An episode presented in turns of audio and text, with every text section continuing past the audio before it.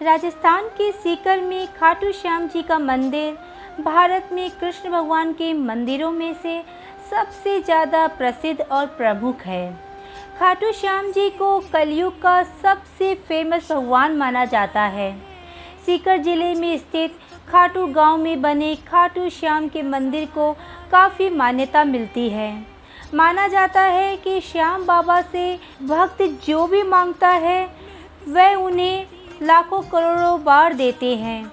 यही वजह है कि खाटू श्याम को लखदातार के नाम से भी जाना जाता है। हमारे हिंदू धर्म के अनुसार खाटू श्याम जी को कलयुग में कृष्ण अवतार माना जाता है। तो चलिए दोस्तों, आज हम जानते हैं खाटू श्याम मंदिर के बारे में। बाबा खाटू श्याम का संबंध महाभारत काल से है। ये पांडु पुत्र भीम के पोते थे। ऐसा कहा जाता है कि खाटू श्याम की शक्तियों और क्षमता से खुश होकर भगवान श्री कृष्ण ने इन्हें कलयुग में अपने नाम से पूजने का वरदान दिया था। वनवास के दौरान जब पांडव अपनी जान बचाते हुए इधर उधर घूम रहे थे, तब भीम का सामना हिडिम्बा से हुआ। हिडिम्बा ने भीम से एक पुत्र को जन्म दिया, जिसे घटोका कहा जाता था। घटोका से पुत्र हुआ बर्बरिक। इन दोनों को अपनी वीरता और शक्तियों के लिए जाना जाता था। जब कौरव और पांडवों के बीच युद्ध होना था, तब बर्बरिक ने युद्ध देखने का निर्णय लिया था। श्री कृष्ण ने जब उनसे पूछा कि वह युद्ध में किसकी तरफ़ है, तब उन्होंने कहा था कि जो पक्ष हारेगा, वह उसकी तरफ़ से लड़ेंगे। ऐसे में भगवान श्री कृष्ण युद्ध का परिणाम जानते थे। उन्हें डर था कि कहीं पांडवों के लिए उल्टा न पड़ जाए। ऐसे में श्री कृष्ण जी ने बर्बरिक को रोकने के लिए दान की मांग की। दान में उन्होंने उनसे शीश मांग लिया। दान में बर्बरिक ने उनको शीश दे दिया। लेकिन आखिर तक उन्होंने अपनी आँखों से युद्ध देखने की इच्छा ज़ाहिर की। भगवान श्री कृष्ण ने इच्छा स्वीकार करते हुए उनका सिर युद्ध वाली जगह पर एक पहाड़ी पर रख दिया। युद्ध के बाद पांडव लड़ने लगे कि जीत का श्रेय किसको जाता है।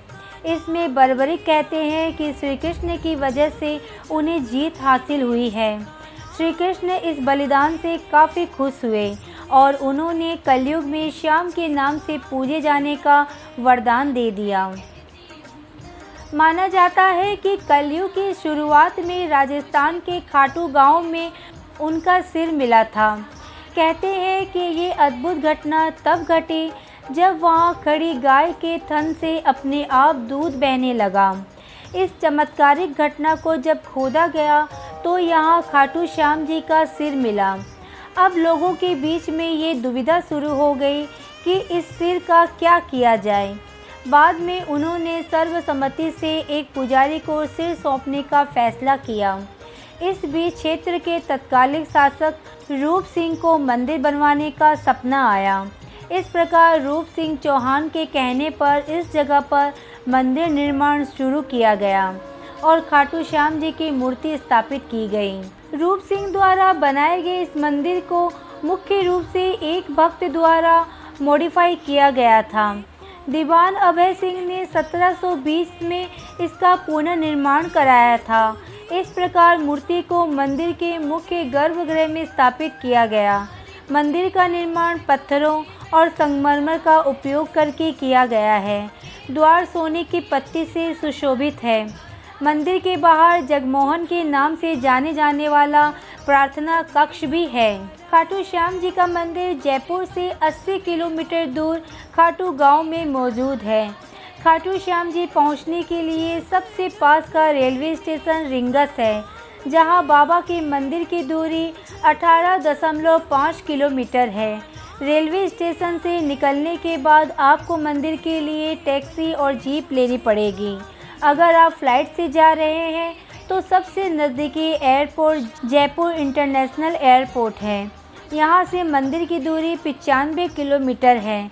अगर आप दिल्ली से बाय रोड खाटू श्याम मंदिर जा रहे हैं तो आपको पहुँचने में तकरीबन चार से पाँच घंटे का समय लगेगा।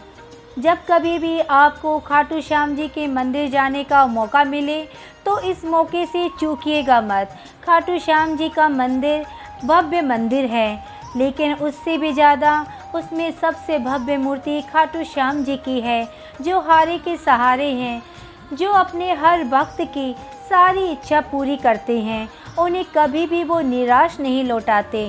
इसलिए अब सब मिलकर कहिए, हारे का सहारा, श्याम हमारा। खाटू श्याम जी की जय हो।